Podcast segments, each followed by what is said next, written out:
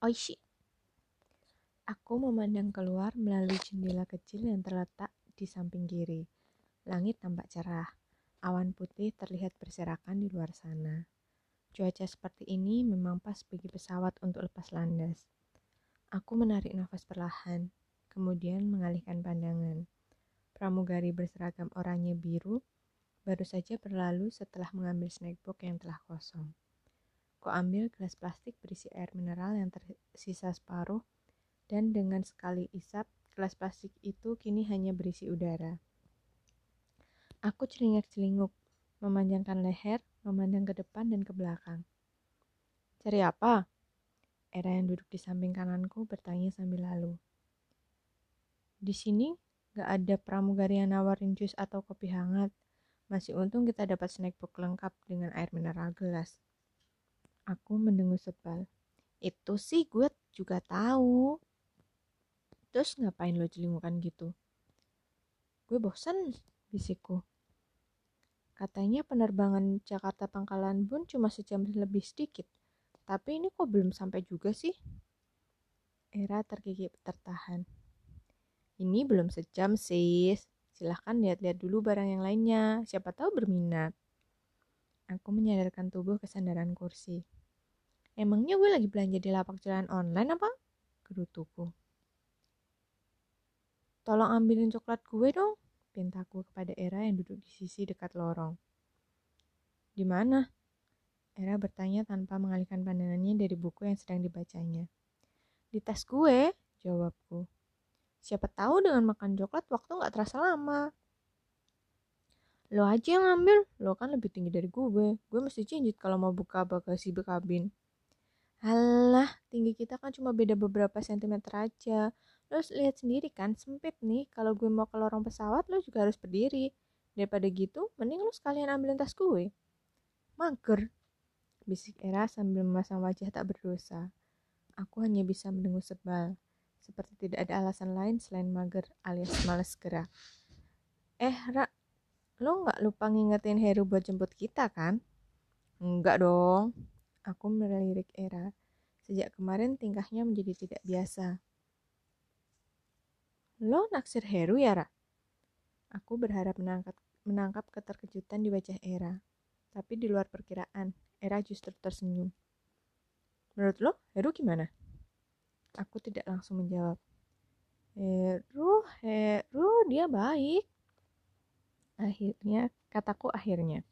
Eh, kenapa jadi aku yang terbata-bata begini? Era menutup buku yang dibacanya dan memasang earphone di kedua telinganya. Perlahan matanya mulai terpejam. Lo lagi dengerin lagu apa sih? Gue mau juga dong, Kak. Kataku. Akiko sudah sejak tadi menyumpahkan earphone di kedua telinganya.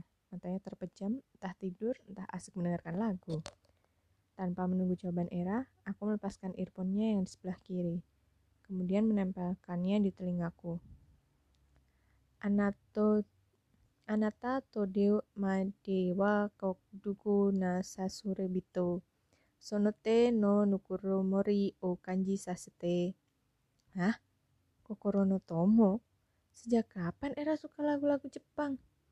Aku menoleh dan mendapati Era masih dengan posisi sebelumnya. Ra, lo naksir Kenji? Bisikku sambil melirik Akiko. Mudah-mudahan Akiko tidak mendengar kalimatku barusan. Era tidak menjawab. Matanya tetap terpejam dan bibirnya membentuk seulas senyuman. Bandara Iskandar di Pangkalan Bul tidak memiliki garbatara atau jembatan yang langsung menghubungkan terminal dengan pesawat terbang. Jadi, penumpang yang akan naik atau turun dari pesawat harus berjalan kaki keluar dari terminal, lalu naik tangga besi yang sudah disiapkan petugas.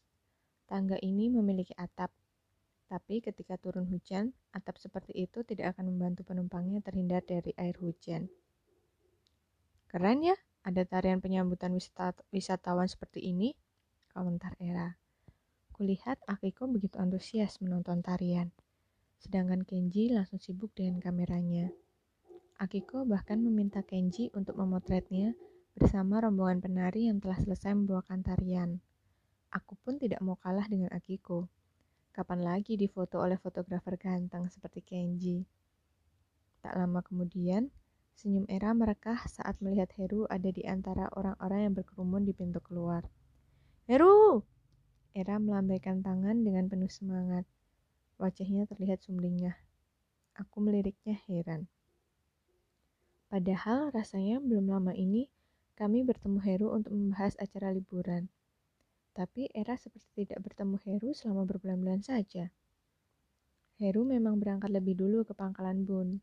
Kuliahnya libur lebih awal dari kami. Menurut Heru, sebaiknya dia berangkat lebih dulu untuk mempersiapkan liburan kami. Ia akan mengurus izin memasuki Taman Nasional Tanjung Puting, mencarter perahu kelotok, dan membantu ibunya menyambut kedatangan kami. Ini Akiko. Era langsung nyerocos. Halo, apa kabar? Akiko mengulurkan tangan. Heru menyambut sambil tersenyum. Terima kasih sudah bersedia menjadi tuan rumah bagi kami. Heru terlihat grogi ketika hendak menjawab. Akiko pasti berbahasa Indonesia kok, Ruh kataku menenangkan Heru yang langsung terlihat lega. Selamat datang di pangkalan Bun. Semoga liburan kali ini menyenangkan ya. Seucap kalimat formal itu meluncur dari bibir Heru. Saya senang sekali melihat tarian tadi, indah sekali. Akiko membuka pembicaraan. Mobil yang dikemudikan, Heru berjalan perlahan meninggalkan tempat parkir Bandara Iskandar. Keren. Era menimpali sambil mengangkat dua ibu jari. Baru kali ini gue jadi wisatawan yang disambut tarian. Saya mendapat foto yang bagus. Kenji tidak mau kalah. Ditunjukkannya foto yang ada di kameranya kepada kami. Mungkin karena hanya ada dua penerbangan langsung dari Jakarta dalam sehari. Jadi mereka bisa menyiapkan penyambutan. Kalau ada banyak penerbangan, repot juga pasti kata Heru. Tarian apa sih? Tanya Heru heran. Itu loh yang tadi kami lihat saat turun dari pesawat. Mendengar jawabanku, Heru tersenyum. Bukan begitu, katanya. Tadi itu ada pejabat dari Jakarta yang berada satu pesawat dengan kalian. Makanya ada tarian penyambutan. Kalau nggak ada tamu ya nggak ada penyambutan apa-apa. Salah dong gue, cetusku. Setelah diterjemahkan oleh Agiko, Kenji ikut tertawa. Sekarang kita mau ke mana, Ruh? Tanya Era. Kita makan dulu, setelah itu baru ke rumahku. Asik! Aku tak dapat menyembunyikan kegembiraanku mendengar, mendengar kata makan. Tenang, tenang Cing, sebentar lagi kita makan. Aku mau usap-usap perut dan bergumam, berharap cacing-cacing yang ada di sana menghentikan konsernya. Sayang ya, kita nggak sempat ke Pantai Kubu dan Tanjung Keluang. Era berkata setengah mengeluh. Waktunya nggak cukup, Ra, jelas Heru. Kalau sekarang kita ke sana, kita tetap nggak bisa nyebrang ke Tanjung Keluang. Kesorean ya, Ru? Tanyaku. Iya, kalau udah sore pasang naik, nggak aman buat penyeberang. Eh, ini jauh nggak sih jarak ke rumah makannya? Tanyaku yang sudah lapar berat. Enggak lah, sekitar 15-20 menit. Di sini enggak kayak Jakarta, yang ke mana-mana perlu waktu lama karena macet. Aku mengusap-usap perutku. Mobil yang dikemudikan Heru berbelok memasuki halaman rumah makan. Rumah makan meranti. Aku membaca tulisan yang ada di papan. Begitu mobil berhenti, pintu-pintu langsung terbuka, dan semua penumpang bergegas turun. Dengan langkah yang bersemangat, kami memasuki restoran yang namanya sama dengan nama pohon yang kayunya banyak digunakan untuk furniture. Mungkin karena namanya itu, unsur kayu mendominasi bangunan rumah makan ini. Jendela-jendelanya berukuran besar, berbentuk persegi dengan bambu membentuk delapan segitiga siku-siku di bagian tengahnya. Lantainya berwarna krem. Meja dan kursi di dalamnya juga terbuat dari kayu yang berwarna coklat kemerahan. Kalian mau pesan apa? Tanya Heru. Aku membaca satu persatu menu yang ada. Udang, ikan, kepiting telur. Hmm, aku menelan air liur. Aduh, aku mau semuanya. Heru saja yang memesankan, usul Akiko. Heru pasti tahu makanan yang enak di sini. Akiko tersenyum menatap Heru. Boleh juga, kataku. Sekilas aku menoleh ke arah Era yang masih asik memelototi daftar menu. Pesan sayur asem ya, Ru, kata Era. Enak, siang-siang gini makannya seger-seger. Udang asam manis, udang asam manis, ikan lais goreng, kepiting telur saus padang, cakangkung, dan sayur asem. Pramusaji mencatat pesanan Heru. Kita berfoto dulu yuk untuk kenang-kenangan, Kenji bangkit dari tempat duduknya dan menyiapkan peralatan kameranya. Aku memperhatikan satu persatu peserta liburan. Sepertinya hanya aku yang belum terkontaminasi aura liburan. Dua orang terkena demam senyum-senyum, satu orang tersipu-sipu hingga wajahnya memerah, dan satu orang lagi sibuk dengan kameranya. Selesai mengatur timer kamera, Kenji bergegas mengambil posisi berjongkok di depanku. Sebuah aroma menggelitik indera penciumanku. Ini merek sampo apa ya? Aku menggerak-gerakkan cuping hidung. Aduh, wanginya membuat aku melayang-layang. Selesai berfoto, ada aroma lain yang melitik indera penciumanku. Apalagi kalau bukan aroma lezat yang menguat dari piring-piring yang diantarkan oleh pramusaji. Mau udang? Heru menawarkan kepada Akiko. Akiko mengangguk. Dengan sigap, Heru memindahkan seekor udang berukuran besar ke piring Akiko. Kulihat wajah Akiko bersemu merah. Gue juga mau dong, Ru, kataku. Heru mengambil seekor udang, kemudian meletakkannya ke piringku. Mataku membesar. Loh, udang yang diberikan kepadaku kok kecil banget? Aku cemberut. Oh sih, komentar Akiko setelah memasukkan secuil udang ke mulutnya. Enak katanya, Ru. Aku menerjemahkan. Dan Heru terlihat lega mendengarnya. Sayur asem gue kok belum datang ya? Dengan gelisah, Era memandang ke arah dapur restoran. Makan udang dulu aja, Ra, kataku. Atau ikan lais goreng. Enak loh, kriuk-kriuk. Apalagi kalau dicocol sama sambal kecap. Mantap. Aku mengajukan ibu jari. Tapi gue pengen sayur asam. Era bersikeras.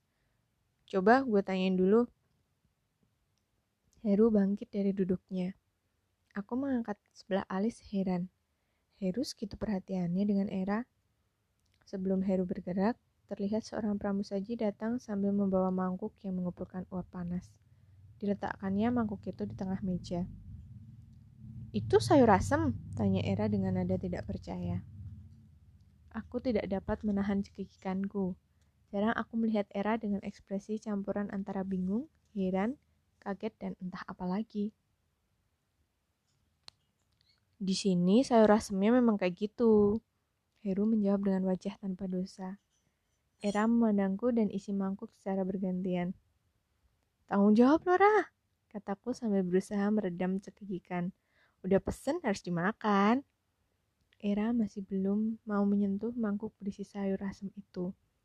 Akiko yang penasaran dengan rasanya menyendok kuah sayur asam dan mencicipinya. Oh sih, katanya.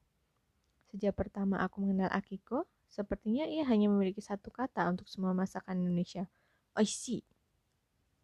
Kenji ikut mencicipi. Oishi, katanya. Kalian habisin aja, kata Era yang kemudian berpaling ke arah Heru. Gue gak sanggup makan sayur asam sama potongan ikan yang berendam di dalamnya. Heru tertawa. Lo makan ikan lais goreng aja. Ikan lais itu cuma ada di sini loh. Penampakannya kayak ikan apa sih, lo? Kayak ikan arwana. Nanti kalau lo kangen makan ikan lais goreng, lo goreng aja arwana bokap lo. Heru menjelaskan. Aku meringis kecut. Tidak terbayangkan akan menangkap ikan arwana milik papa yang ada di dalam akuarium lalu menggorengnya. Tapi gue pengen makan yang berkuah. Hera bersikuku. Gue pesan soto manggal aja deh. Lo tanya Heru dulu, jangan sampai kejadian kayak sayur asem ini, kataku. Soto manggala enak gak, Ru? Aku tersenyum. Tumben manusia ini menuruti saranku tanpa membantah. Kuahnya sama kayak soto-soto yang ada di Jawa, cuma isinya singkong dan ubi. Makan cak kangkung aja deh, lauknya udang. Yang besar ini buat lo aja. Heru memindahkan udang yang berukuran besar ke piring Era. Mesra amat sih, kudutuku dalam hati. Kulihat Akiko dan Kenji makan dengan lahap sambil sesekali, sesekali berkata oishi. Heru terlihat lega, aku juga. Tidak enak kalau ternyata makanan yang disajikan tidak cocok di lidah Akiko dan Kenji. Bukannya apa-apa, makanan kan turut membawa nama Indonesia. Habis ini kita ke mana? Tanya Era dengan wajahnya yang berseri-seri. Bagaimana tidak? Seekor udang besar telah menghuni perutnya. Konon katanya, rasa kenyang bisa mengubah keadaan perasaan menjadi gembira, sehingga wajah terlihat berseri-seri. Kita langsung ke rumahku saja. Di sana kalian bisa istirahat. Nanti malam baru kita keliling-keliling pangkalan bun. Tadinya gue pikir bakal melihat daerah yang dipenuhi perkebunan dan lahan gambut. Kataku dalam perjalanan menuju rumah Heru. Heru tertawa. Jangan underestimate gitu dong, Syah. Pangkalan Bun ini kota kecil yang dapat dijangkau lewat darat, udara, dan laut nggak tergantung sama ibu kota provinsi. Lewat udara, ada penerbangan langsung dari Jakarta dan Semarang. Lewat laut, bisa ditempuh dari Pelabuhan Tanjung Emas di Semarang ke Pelabuhan Panglima Utar di Kumai. Lo lihat deh di peta, letak pangkalan pun itu lurus berseberangan dengan Semarang. Hmm, sekarang gue tanya, ibu kota Kalimantan Tengah itu Pontianak atau Banjarmasin? Palangkaraya, jawabku cepat. Heru tertawa. Lo emang Pinter sejak SMP dulu. Aku tersenyum mendengar komentar Heru. Tak urung aku merasa senang karena ternyata Heru masih mengingatku dengan baik. Heru membelokkan mobilnya ke halaman sebuah rumah. Tampak seorang ibu keluar dari pintu rumah yang terbuka, yang sepertinya sudah menantikan kedatangan kami. Menurut cerita Heru, setiap kali ayahnya ditugaskan meninjau perkebunan di pedalaman, Ibunya hanya ditemani adik perempuan Heru. Sayangnya, saat ini dia ber sedang berada di luar kota, jadi kami tidak bisa bertemu. Gak ada tarian-tarian sambutan nih, bisik Era yang langsung kubalas dengan menyikutnya. Ini Era, aduh cantiknya, lebih cantik dari yang difoto. Aku mengurutkan kening mendengar sambutan Ibu Heru. Era, cantik, foto. Kalau yang ini pasti Sasa, sama cantiknya dengan Hera. Aku tersenyum manis dan menyalami Ibu Heru dengan khidmat. Namun, tak urung tanda tanya besar mengedor kepalaku. Sama cantiknya dengan Era. Kok sepertinya mereka akrab sekali dengan Era? Bu, ini Akiko. Heru mengenalkan. Akiko menyalami Ibu Heru sambil membungkuk hormat. Aduh, lucu seperti boneka komentar Ibu Heru. Akiko tersenyum, membuat matanya terlihat seperti garis. Kalau ini Kenji. Kenji menyalami tangan Ibu Heru. Apa kabar, Ibu? Heru, Ibu Heru terlihat kaget bercampur senang. Pasti dia tidak menyangka akan mendapat pertanyaan seperti itu dari orang Jepang asli. Baik, nak. Ditatapnya Kenji beberapa saat. Cakep seperti bintang film Korea ya. Sebentar, berfoto dulu ya untuk kenang-kenangan. Kenji mencegah kami yang hendak masuk ke rumah. Aku meringis, teringat kalau salah satu misi Kenji dalam liburan ini adalah foto untuk kenang-kenangan. Nanti malam mau ke mana, Ruh? Tanya Era saat kami berkumpul di ruang keluarga. Makan nasi kuning mau? Malam-malam? Selaku. Belum pernah kan makan nasi kuning malam-malam? Heru balik bertanya. Aku menggaruk kepala. Biasanya aku makan nasi kuning saat ada acara syukuran atau tumpengan. Itu pun makannya pagi atau siang hari. Sesekali aku membeli nasi kuning untuk sarapan. Seingatku, belum pernah aku makan nasi kuning pada malam hari. Enak kok nasi kuningnya, Ibu Heru menyela. Lebih baik sekarang kalian bergantian mandi dan beristirahat sebentar. Sebentar, Akiko mencegah. Dikeluarkannya sebuah bungkusan dari dalam ponselnya, ranselnya. Ini untuk keluarga di sini. Dengan wajah berseri-seri, Ibu Heru membuka bungkusan itu. Aku ikut penasaran. Rupanya Akiko benar-benar sudah mempersiapkan segala sesuatunya, termasuk oleh-oleh dan cendera mata. Bagus sekali, nak. Terima kasih. Ibu Heru menatap miniatur Tokyo Tower beberapa saat sebelum meletakkannya di rak pajangan. Ini untuk Heru. Kulihat wajah Akiko bersemu merah saat mengeluarkan mengulurkan sebuah bungkusan. Aku menyipitkan mata. Aku yang salah lihat, pengaruh lampu, atau memang Akiko mulai suka dengan Heru? Sedikit grogi, Heru menerima bungkusan itu, kemudian membukanya. Pandanganku segera beralih memperhatikan Era. Kulihat Era hanya senyum-senyum. Tidak ada ekspresi gusar, apalagi cemburu. Apa ini? Heru membentangkan hadiah yang diterimanya.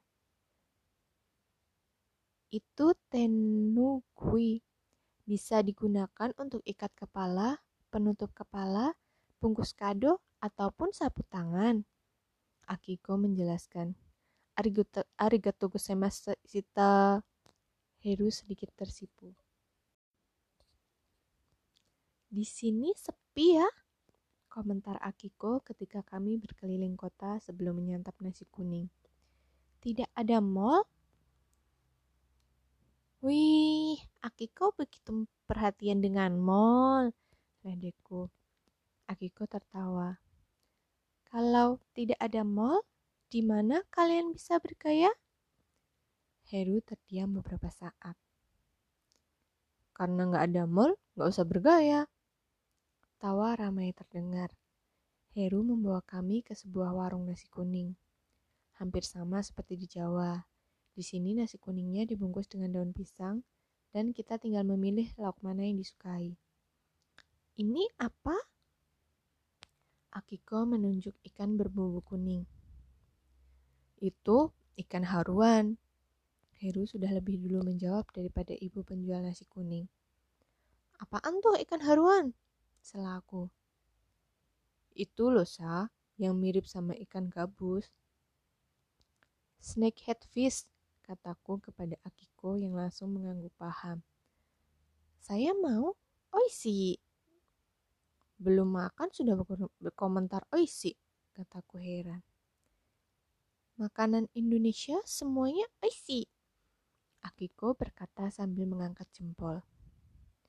Gue mau ati ampela aja deh, ucap Era dan dengan cekatan si ibu penjual nasi kuning mengambilkan potongan ati ampela yang dimintanya.